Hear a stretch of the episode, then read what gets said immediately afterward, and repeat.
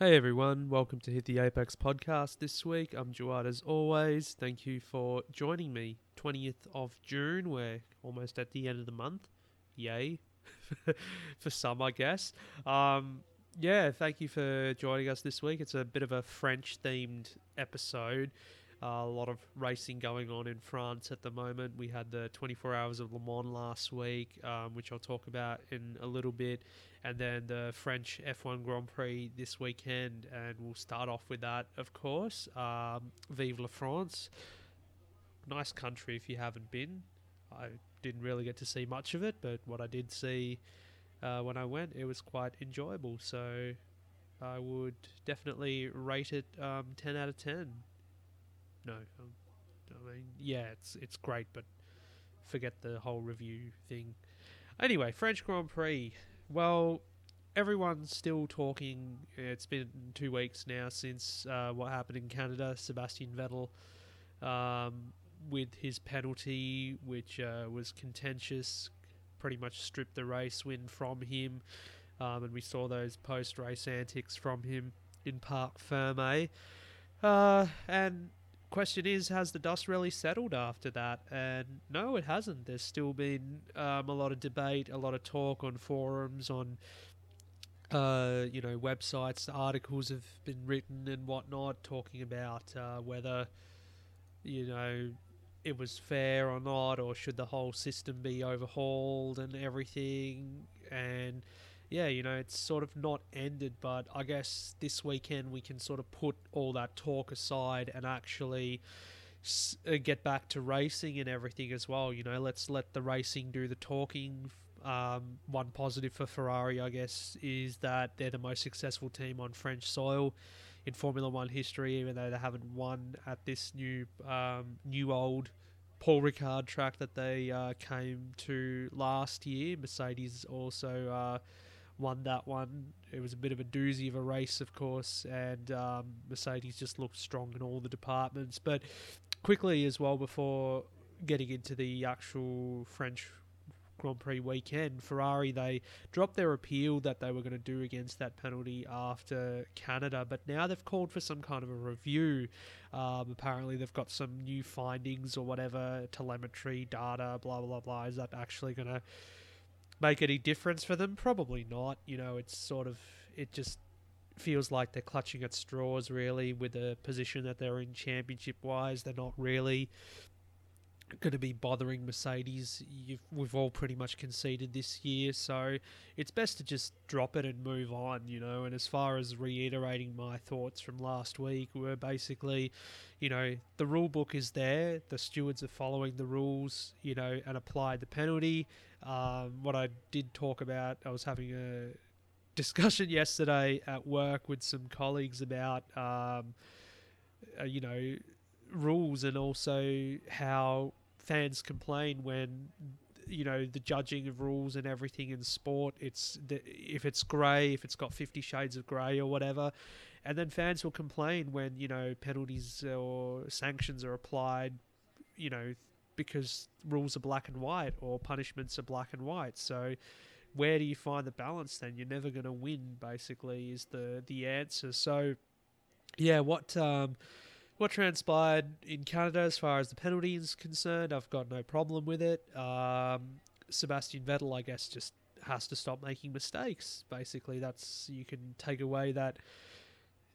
You know, the problem doesn't lie within the rules of Formula One or the stewards, you know, who were just doing their job and they did a good job uh, there in Canada. But in fact, that Sebastian Vettel has just constantly been making mistakes, and it's not just this year we've seen him, you know, in Bahrain again. He he spun when trying to battle with Lewis Hamilton, but last year as well, which effectively cost him the championship. I mean, you know, many will agree that 2018 was Ferrari's best chance to win a championship. Um, they had the faster car all year.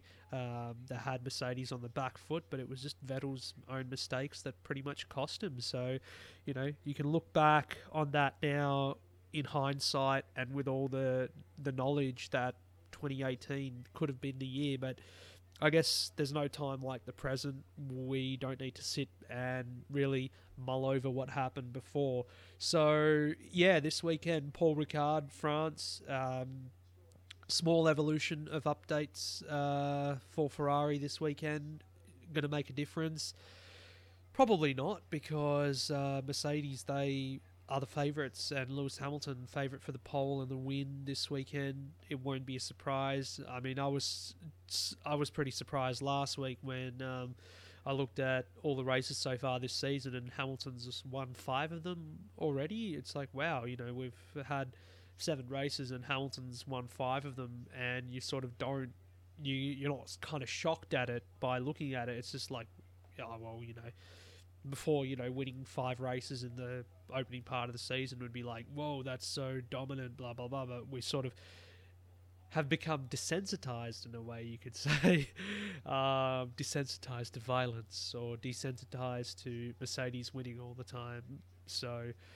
Uh, yeah, five wins to Lewis, two to Valtteri Bottas, who sort of the last couple of, couple of races has become the forgotten man. And I've said, you know, that Bottas really needs to respond, and this weekend in France would be uh, quite crucial to his championship challenge because he has fallen more than one race wins worth of points uh, behind Hamilton. So it's I think like 29 points is something the the deficit between him and him and his teammate at the top. So yeah, they're going to have to do something on Bottas' side of the garage. And you know, when we said that our last time out in Baku or whatever, Bottas responded, um, took the pole position, took the win. It was all very dandy.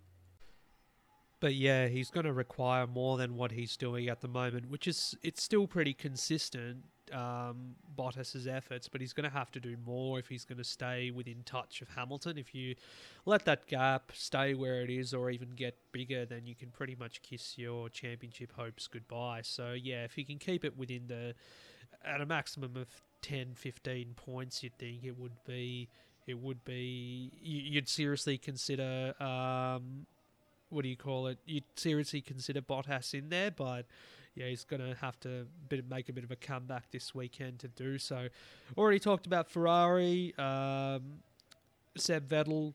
I mean, he was strong in Canada before he made that mistake. That's the thing. Like it should have been, it should have been his to take. Even though Hamilton was quicker in the latter part of the race, I'm sure he could have without um, making any mistakes, could have actually held him off. But unfortunately, that wasn't the case. So um, they should be stronger. You'd think that after losing that win, that they'd be a bit. Um, you know, fired up and everything, and the team itself would probably come this weekend and uh, push harder. But uh, we'll just have to wait and see.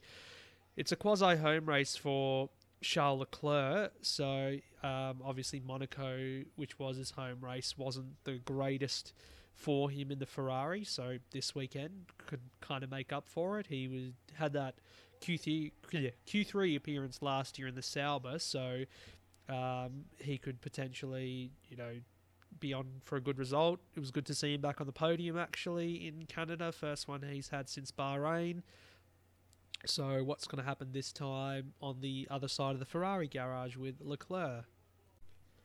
Uh, moving it on, Red Bull then this weekend they're actually going to have an upgraded Honda power unit um, on board. So both Red Bull cars and Danny Kvyat uh, in the Toro Rosso will take the upgraded unit. Um, unfortunately for Kvyat, it means he has to take a grid penalty because I think they've already exceeded the um, allocated amount of power units on his or power unit components on his uh, Toro Rosso car. But for for Red Bull, you know, you have that thought in the back of your head always that could they potentially threaten for the podium ahead of Ferrari. Um, depending on how Ferrari um, actually fare. Like, you know, we looked at Barcelona and it was a horror show for Ferrari, and they're compla- um, a lot of people are comparing Spain and um, France, these two Grand Prix um, closely with each other. So Red Bull certainly a lot stronger there than Ferrari were. So could Red Bull potentially be on top here? That'll be a good question to ask when we have the look at the first couple of practice sessions. And personally as well, Pierre Gasly would we would really like him to put his hand up and put in a good performance. So Verstappen's had a couple of podiums now in the Red Bull Honda this season.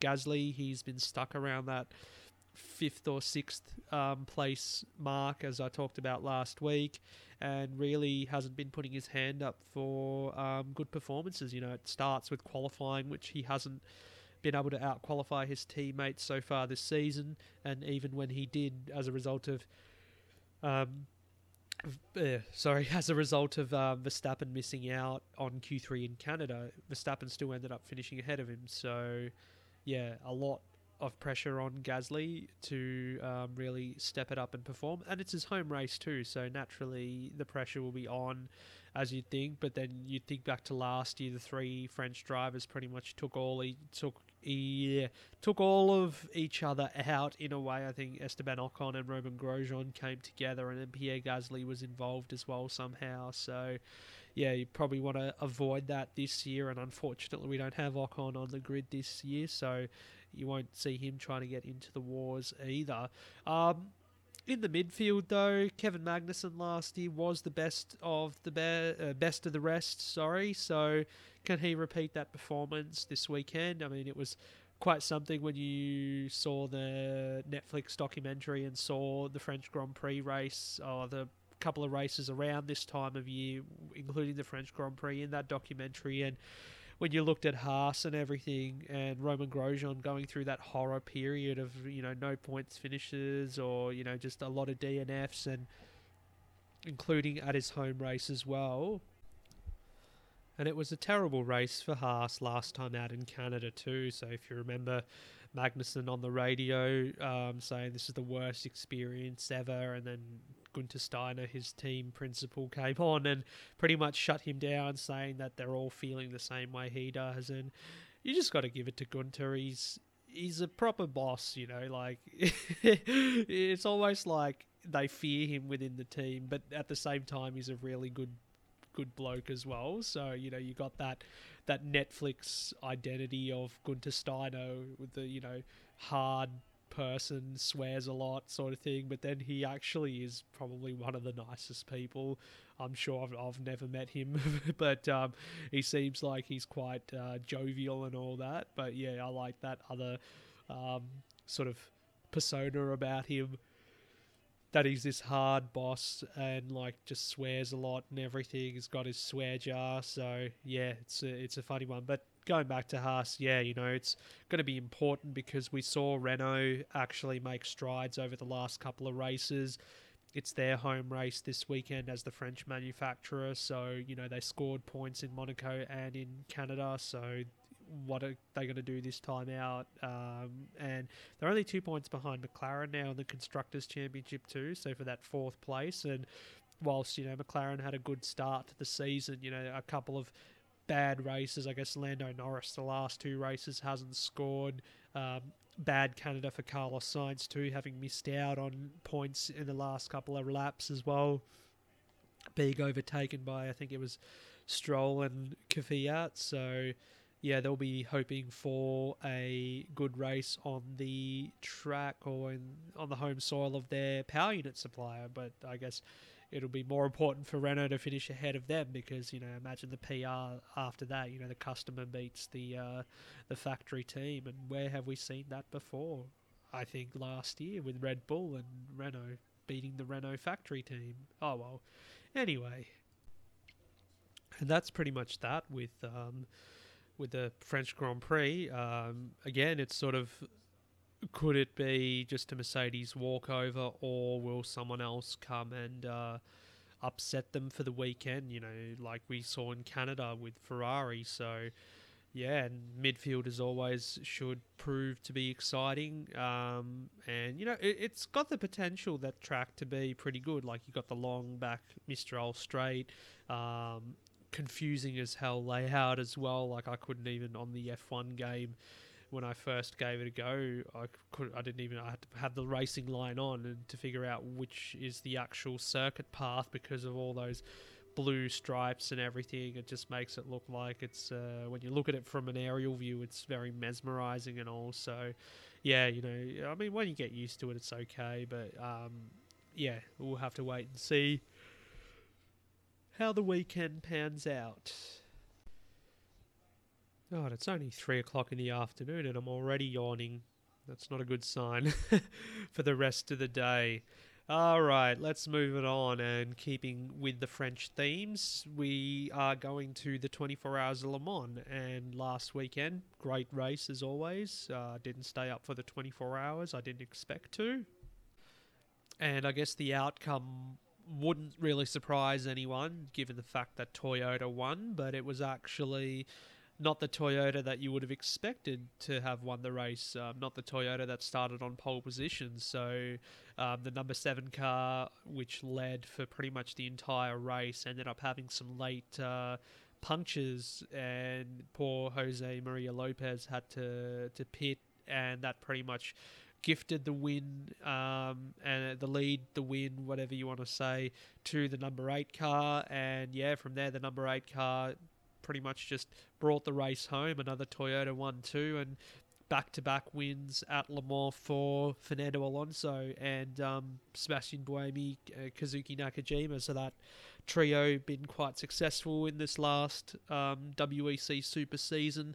They also were crowned the World Endurance Champions as well. So I guess a very special day for, for those guys. They were pretty much guaranteed the championship if they had finished seventh in that race. But to have won the race too and also winning two Le Mans in one season is quite special. And for Fernando Alonso, you know, I mean, any sports car fan will admit and say t- proudly that, you know, it's not all about Fernando Alonso. I mean, it's great that he's on the team and everything, but it's a team effort. Those other two drivers, Buemi, Nakajima, they have those victories and the championship, uh, they are held as highly as Alonso, despite you know all the hype around Alonso. So great to see um, Alonso a world champion again. Actually, you know after all those torrid years in F1, after he uh, he won his two championships more than more than a decade ago now, so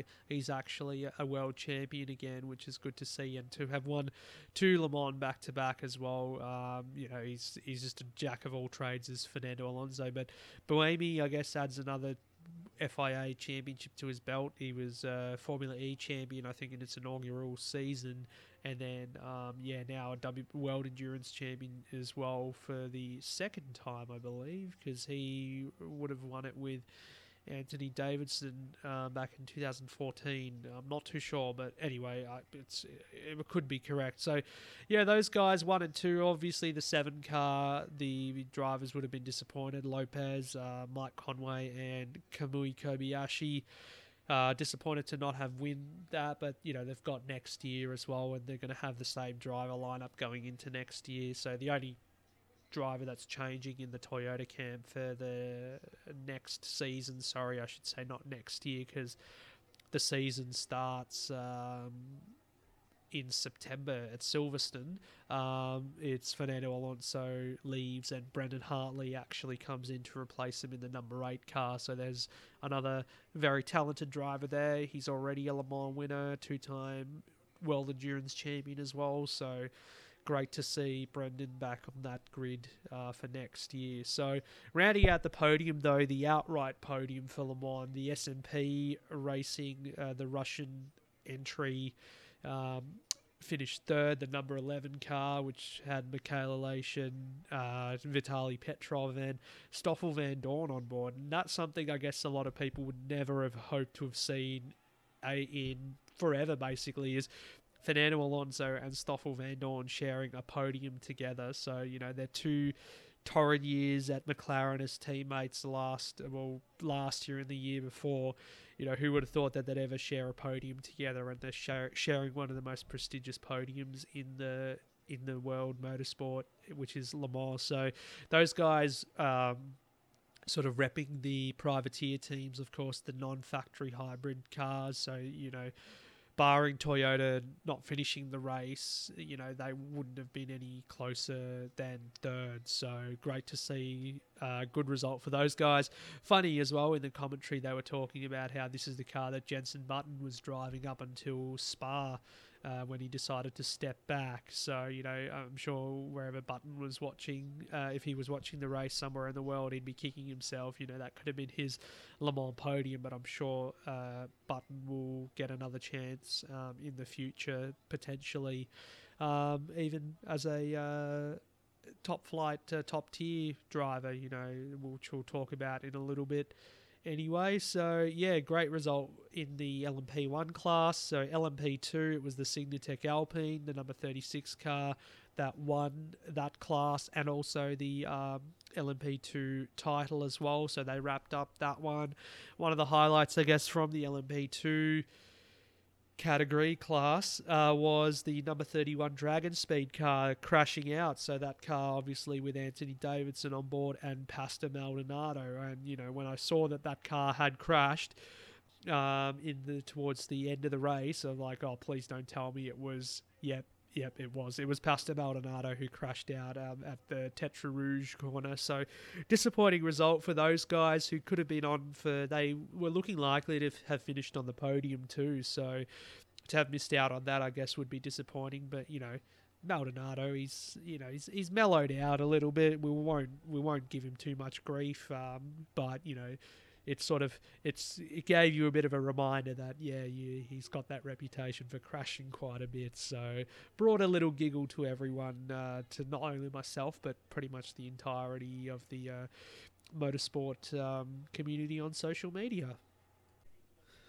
And I had thought that the GTE um, race would be more exciting than it ended up being, chiefly because Aston Martin ended up uh, having the old balance of performance um, hammer brought down on them after they were on pole position for the race. So first time that you know we've seen this new Aston Martin Vantage in a competitive position. They took pole position with the 95 car, or as I called it throughout the weekend, the Dane and Darren train. It's normally called the Dane train with uh, Nicki Timmann Marco Sorensen, but for this race uh, with a third driver, they brought Darren Turner on board as well, a long time Aston Martin factory driver. So the Dane and Darren train, they're on pole position and um, balanced performance, which I could talk a little bit about. You know, it's so funny. It's just one of those things that everyone loves to hate is balance of performance. And um, you know, talked a little bit about it last week, and also when I did the whole Ford Mustang spiel in the Supercars Championship as well. But yeah,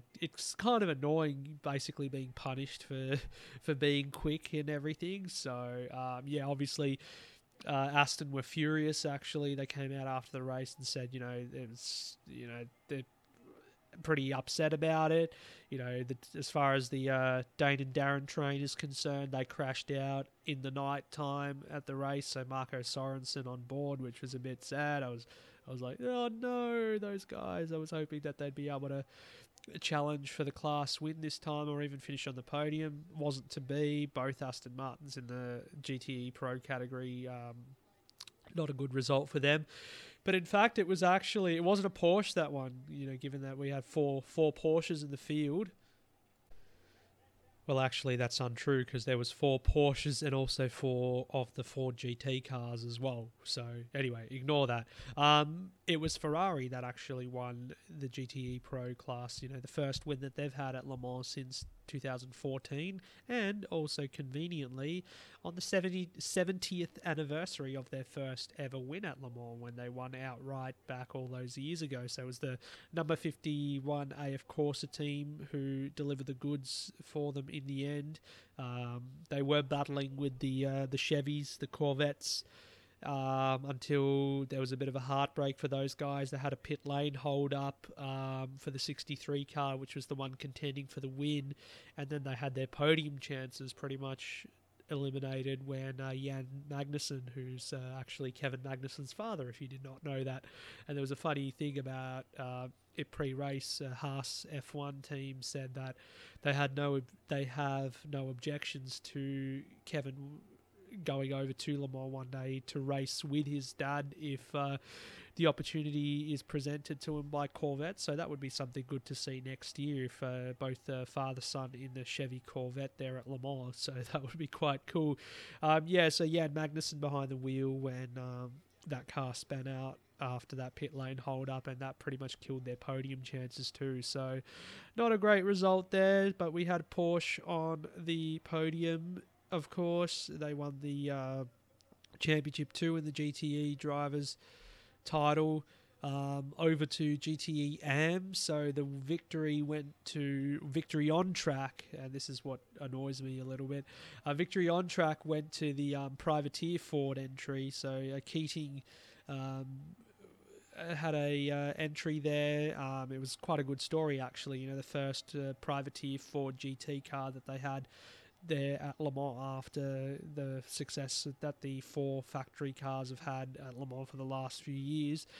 Uh, but it was a fuel irregularity, and when I mean irregularity, it was like the tiniest of tiniest of margins that they uh, were over by, um, and that resulted the that resulted in them being disqualified. So they were stripped of that win. Heartbreak, of course, but you know Keating, of course, um, the man himself, who's a, a car salesman. You know that's the whole the whole great thing about it is, you know, a car salesman could go racing. That's sort of got a classic vibe about it too, because that's how they used to do it back in, you know, 50s, 60s, you know, even earlier than that. So, you know, he pretty much said after the race, you know, he wasn't too, he was devastated, of course, but, you know, at the same time, he's like, you know, we kind of knew that we were on the fringe a little bit, so it's kind of no surprise that they got caught out. Uh, but yeah, you know, it's hard to hide in these instances when you've got these uh, these regulators scrutineering, it's pretty strict. So, you know, it's it's more often than not in a World Endurance Championship race that even though the checkered flag falls, the you've had the podium ceremony, you've uh, published the provisional results. That actual actually the results don't um, don't actually properly get published until a few hours after when they have scrutineering because wins uh, results are changed because of uh, technical infringements. You know, they get stripped of podiums and wins, and that happened to Toyota at Silverstone um, at the end of last year. So. Um, they that was the only race that they dropped in this super season, and one of the privateer teams uh, won in the end. So, yeah, you know it's quite strict sports car racing when it comes to these sort of regulations, and if you're just a little bit on the other side, you know, the sanctions are quite huge, and you can see that these guys who put in a great effort all weekend ended up getting their win taken away from them, but at the same time, rightly so as well, because they were um, operating outside of the rule book. And of course, um, it was a Porsche, the number 56 car, that um, inherited the win in GTE AM but also we had one of the pro GTE Pro Fords also disqualified for a similar infringement as the um, GTE AM Keating Ford. So, yeah, that pretty much sums up the race. Um, there was a lot that happened also off track that I'm going to talk about now, and that was the announcement of the hypercar regulations, the much hyped. Much hyped hypercar regulations um, for the 2020 2021 um, season ahead.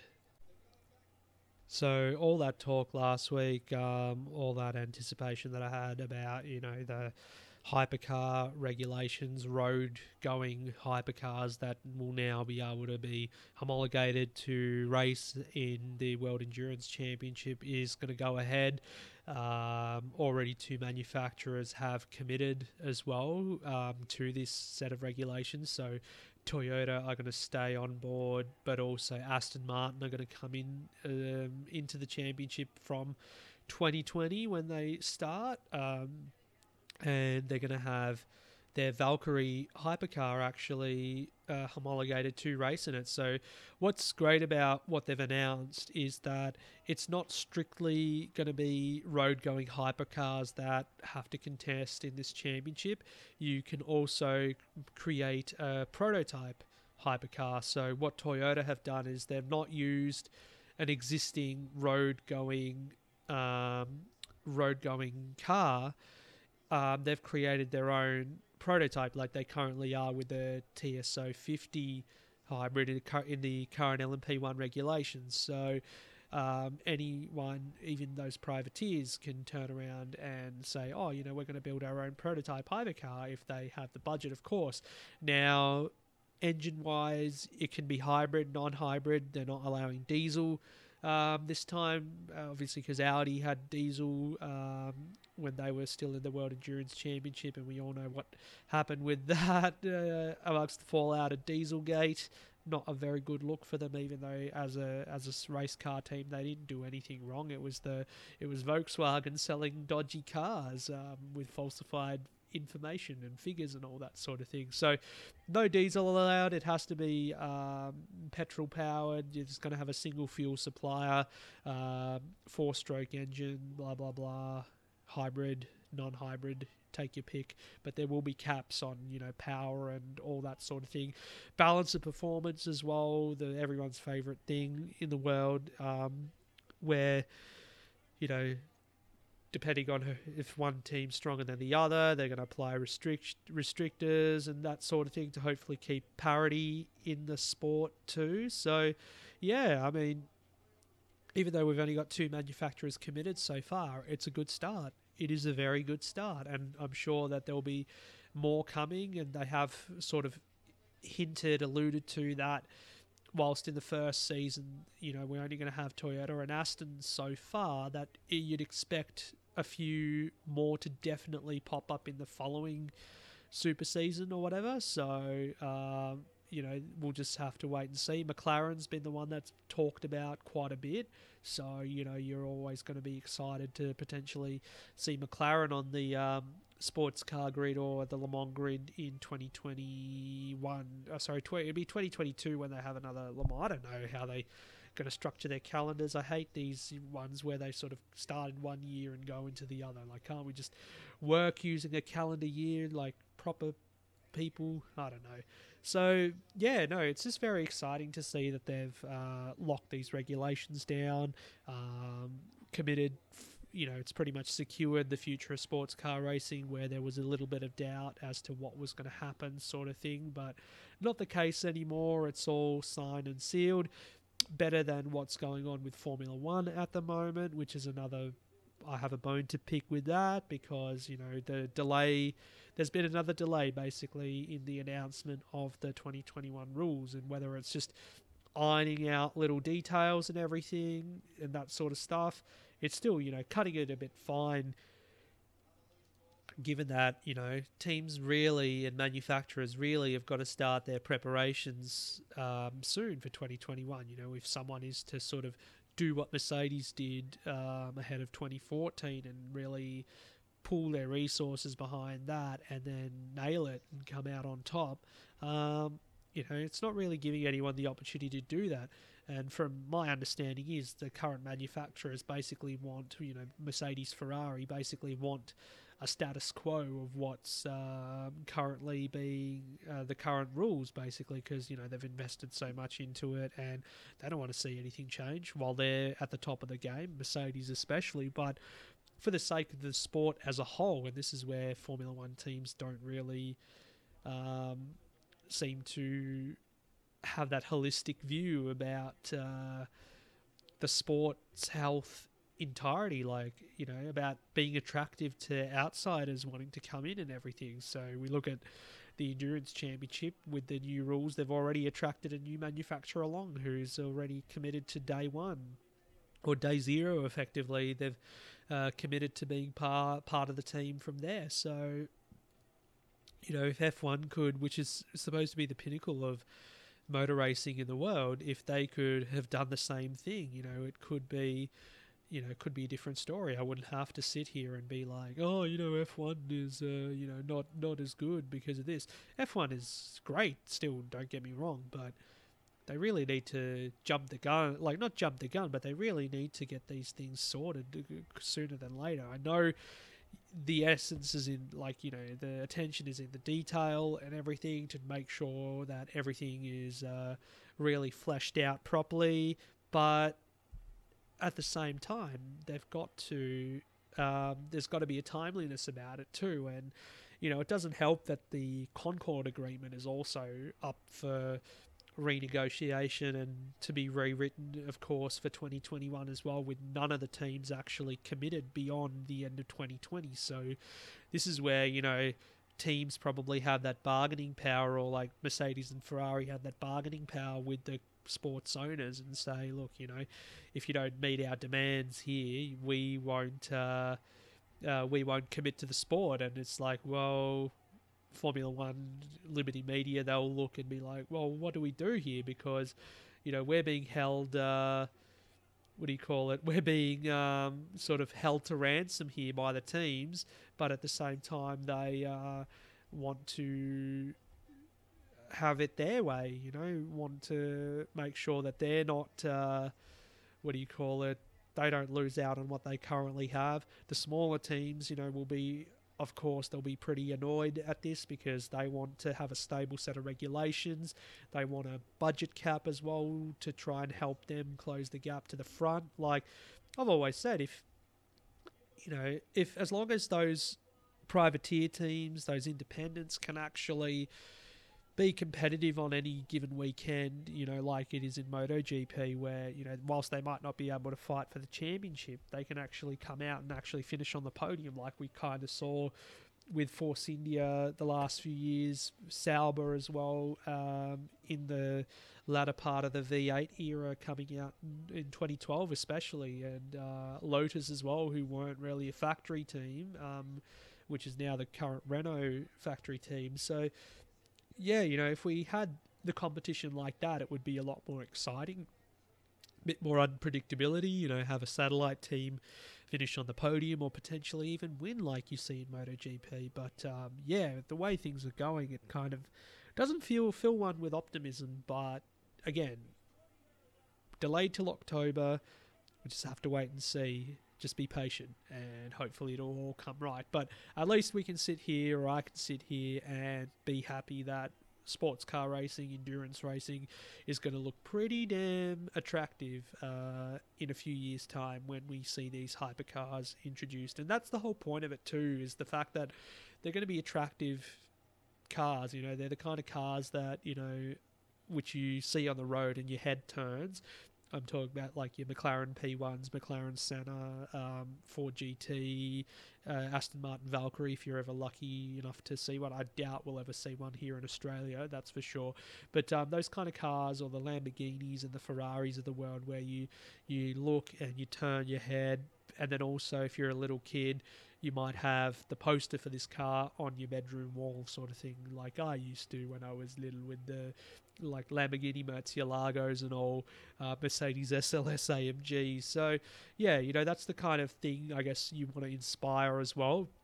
And as I said last week, it's a universal it's a universal thing, you know, everyone everyone looks at it, everyone knows Aston Martin, Toyota, so you know, it's good to have that relatable or those relatable names in it, even though Aston Martin isn't really relatable as far as ever owning one, unless they developed like a, a hatchback, or well, they kind of did with that Cygnet car, didn't they? Even though it wasn't actually their car, they just badged it as theirs. Might have been like a Tata or something. Anyway, I don't know, but yeah, very exciting to see them there, and you know, I kind of in the article that I'm writing at the moment, um, and I did mention this last week as well, that um, it's basically, you know, conceptually what it seems like to me is that the prototypes are going to invoke the Le Mans races of the past. So when you had your Ferraris racing, your old Porsches, Ford, McLaren, you know, all there, Jaguar even as well.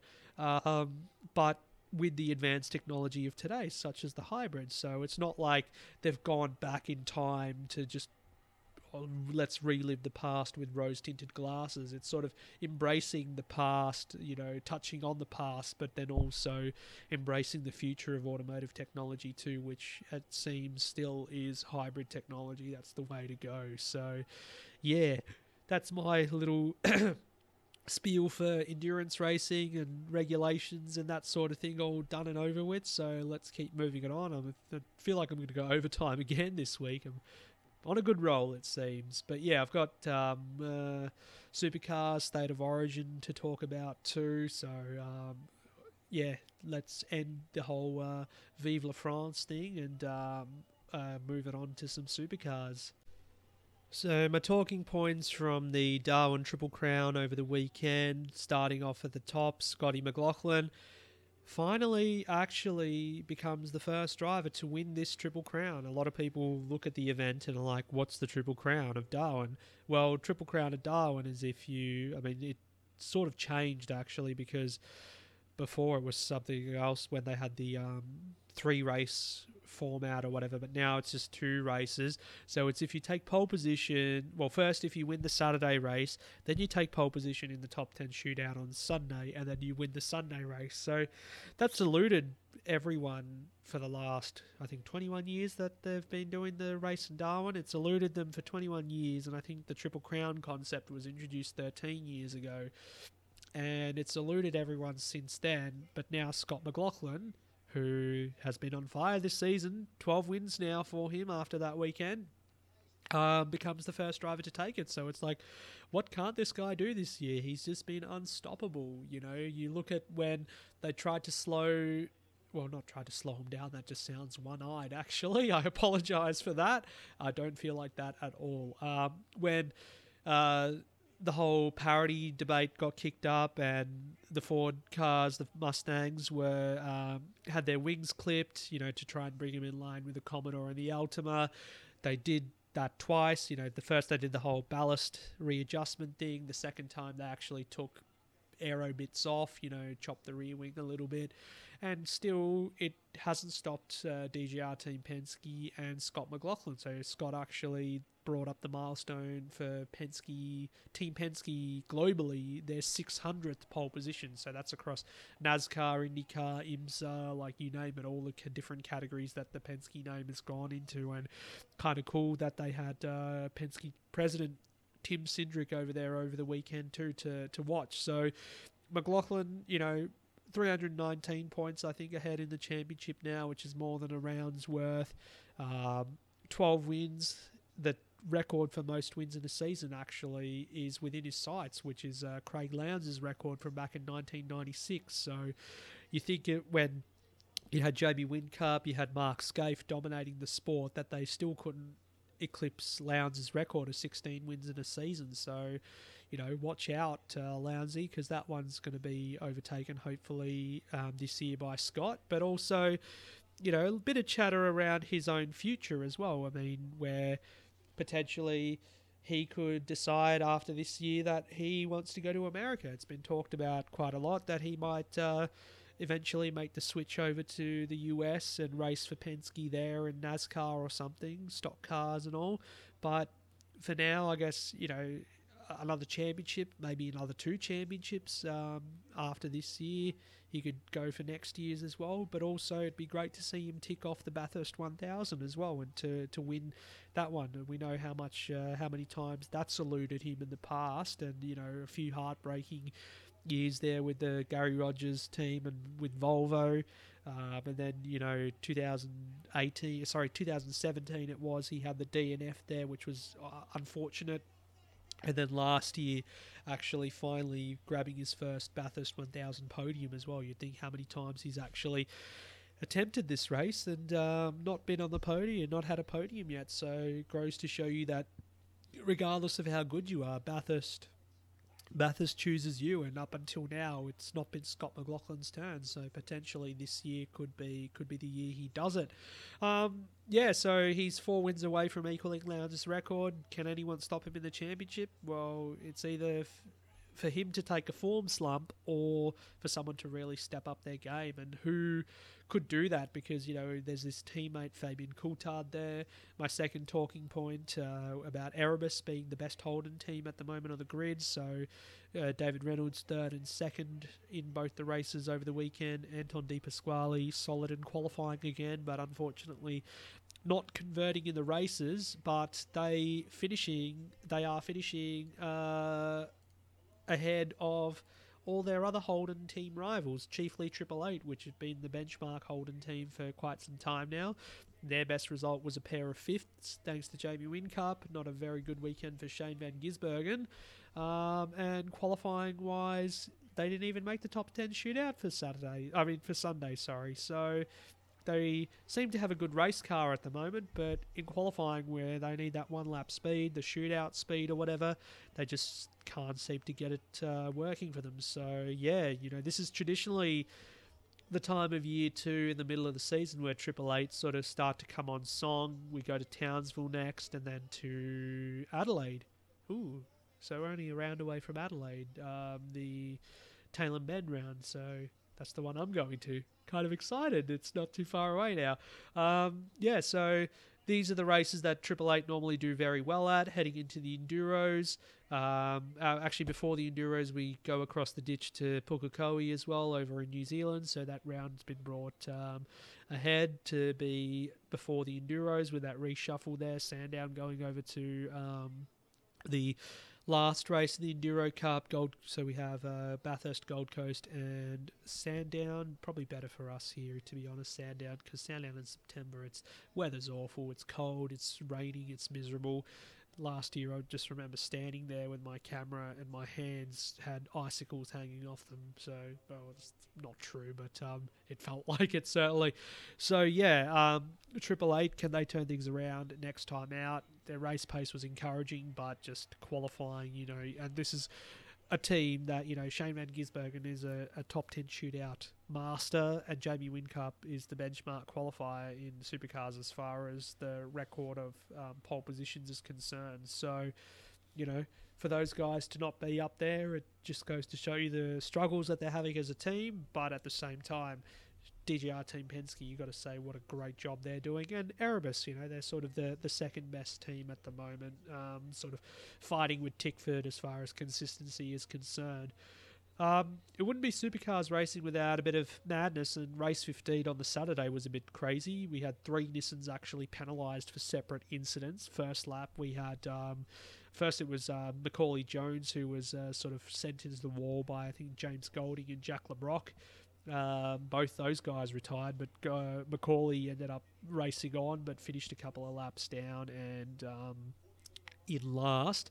Then we had on the first lap as well. Later on in the in the lap, uh, Tim Slade KO'd by Rick Kelly. So there's your first Nissan copping a penalty. So that's two Brad Jones cars already in the wars, and that's the next point. Is our Brad Jones had an awful, awful weekend, just filled with incidents. So two Brad Jones cars already in trouble in the first race.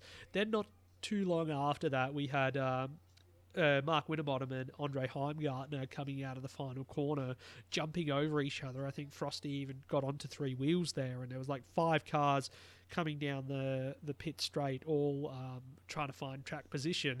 And then at the end of the pit straight, um, Todd Hazelwood was the one who was ahead of everyone, but he ended up getting punted off the track by Simona de Silvestro, who was the other Nissan drive, second Nissan driver to cop a penalty. So note that I did say Andre Heimgartner there, but he didn't he didn't have a penalty for that. I think Winterbottom copped the penalty. Andre copped a penalty for I think a pit lane infringement to pit exit or something like that. So there you go. Like it was just penalties galore in that race, and somewhere in that we had Scott McLaughlin at the front winning ahead of uh, his teammate Coulthard and also. Um, David Reynolds in that race and leading over to the last point to talk about is uh, Brad Jones Racing, and it's not been a great year for them so far. They've just had the one podium, of course, at the Melbourne 400, the Australian Grand Prix support round, and that was Tim Slade who brought that one up. He was KO'd, of course, by Rick Kelly on the Saturday. Macaulay Jones, he was at the rear of the grid, a bit of repair work to be done for his car for Sunday. And then on Sunday in qualifying, not one, but two of their cars find the turn 11 tyre wall. So it was actually separate incidents, but it happened simultaneously. So you would have, if you didn't actually see them, you would have actually sworn that they hit each other and both ended up in the wall. But actually, Nick Percat was the one who was the first to go off. He had a long brake pedal, he said, and went straight into the tyre wall. Then Macaulay Jones came, decided to join him, but he was coming in backwards, so he had his own problem to end up in the wall too.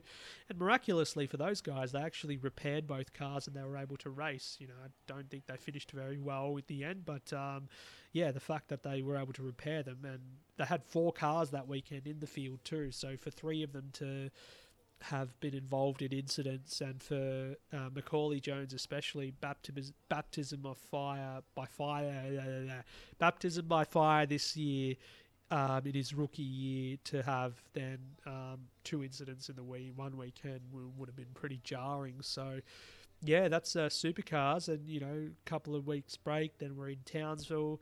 I just look at it and I'm like, oh, you know, the warmer weather. I wish I could I could be a part of it and everything. And I'm wrong. Adelaide is not one.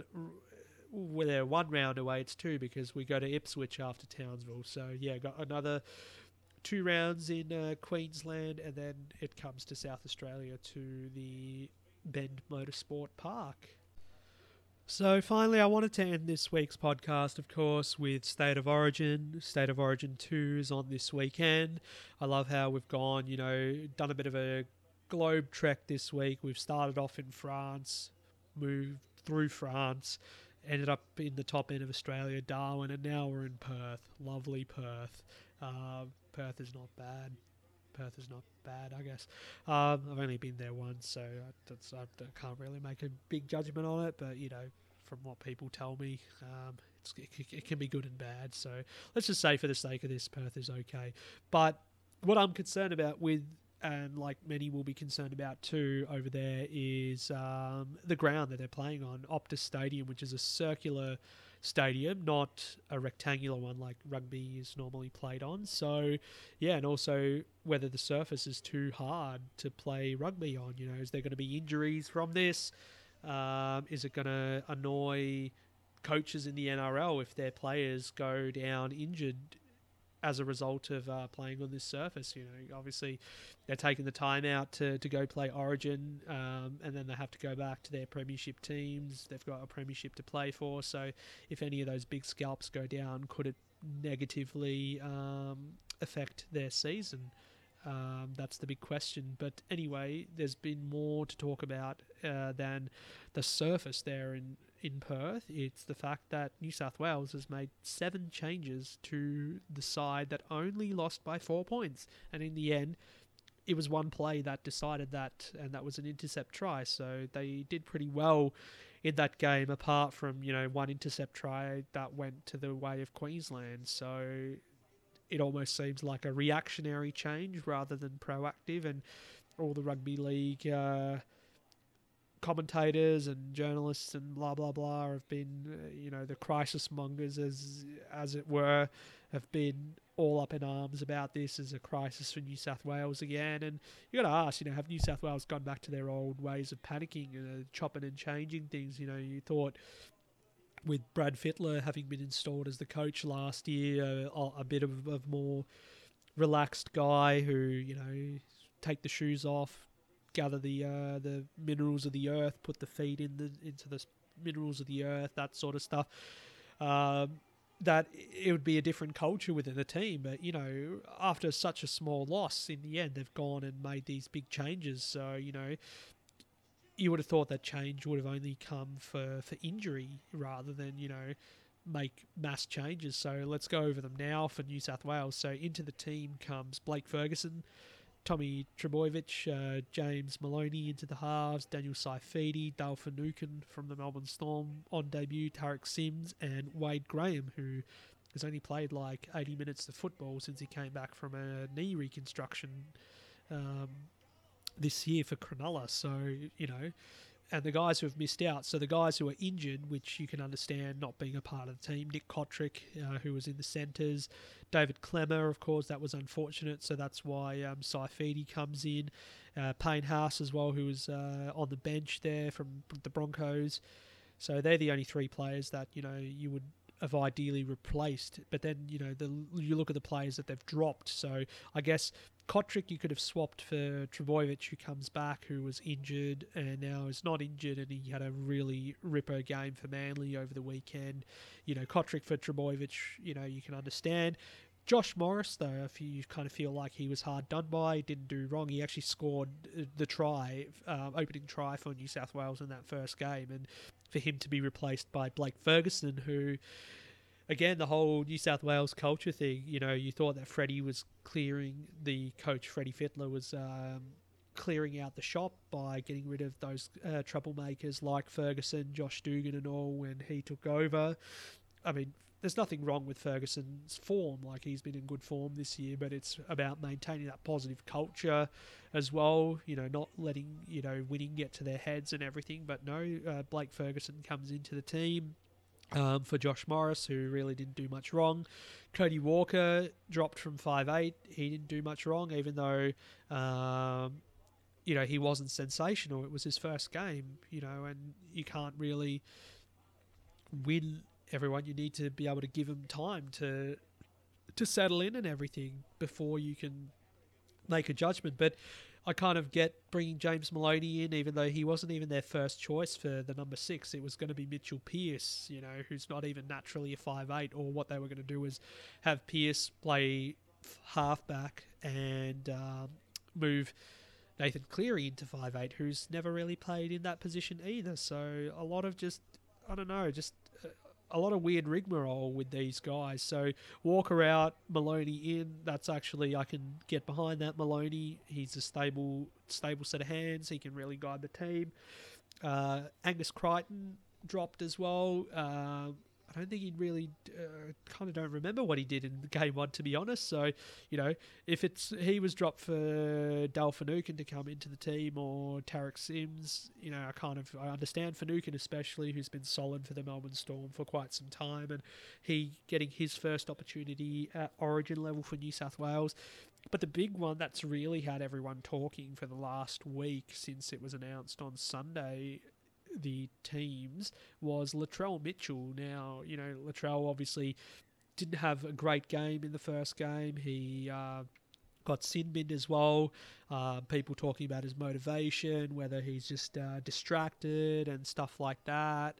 But, you know, he's the kind of player who could play Origin for years and years and years. And, you know, he kind of just needs to be around a positive environment to be able to to make an impact. And yeah, he's going through a form slump at the moment, but so many of Queensland's players did in the past as well, but they stuck with them, the loyalty and everything, and it's kind of disappointing that he's not playing, you know, and hopefully this isn't the end of Latrell's origin career, even though I'm sure he'll be back, but the pressure's on them now to actually come out and win this game, so the fact that they've made all these changes and panicked at everything, if they don't win, uh, this, then you know it's going to be all for nothing basically, and they win the series, they lose the series two 0 and then go back to to Sydney to play the final one. Whereas uh, Queensland, they only make two, they only made two changes into their team because of injury. So Jai Arrow obviously out, unfortunately. Dylan Napa comes off the bench to replace him at the uh, prop position number eight.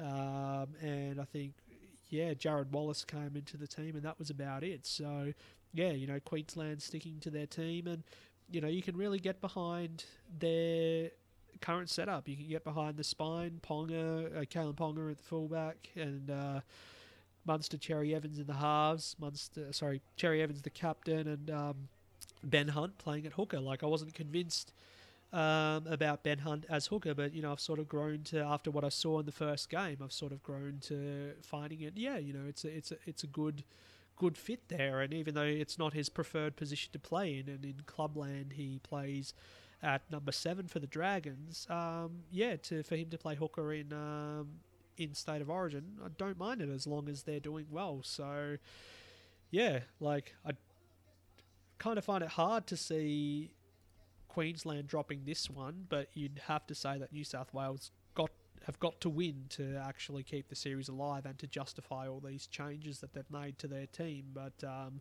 yeah, I really don't see Queensland dropping this one. So hopefully Sunday night, um, Sunday entertainment sorted. I've got Origin first, and then the French Grand Prix starting at ten past eleven. I hate that 11 o'clock starting time. I really do. 10 o'clock was fine. I don't know why they had to change it. Well, I do because it was for European audiences or something like that. But yeah, just really screws you around here in the east coast of Australia. Well, I do feel more for New Zealand F1 fans anyway. They've got a lot worse. I think it's like 2 o'clock in the morning where they've got to get up for all the European races. So yeah, but anyway, that's pretty much it. Um, another hour-long podcast for you. They're getting longer and longer.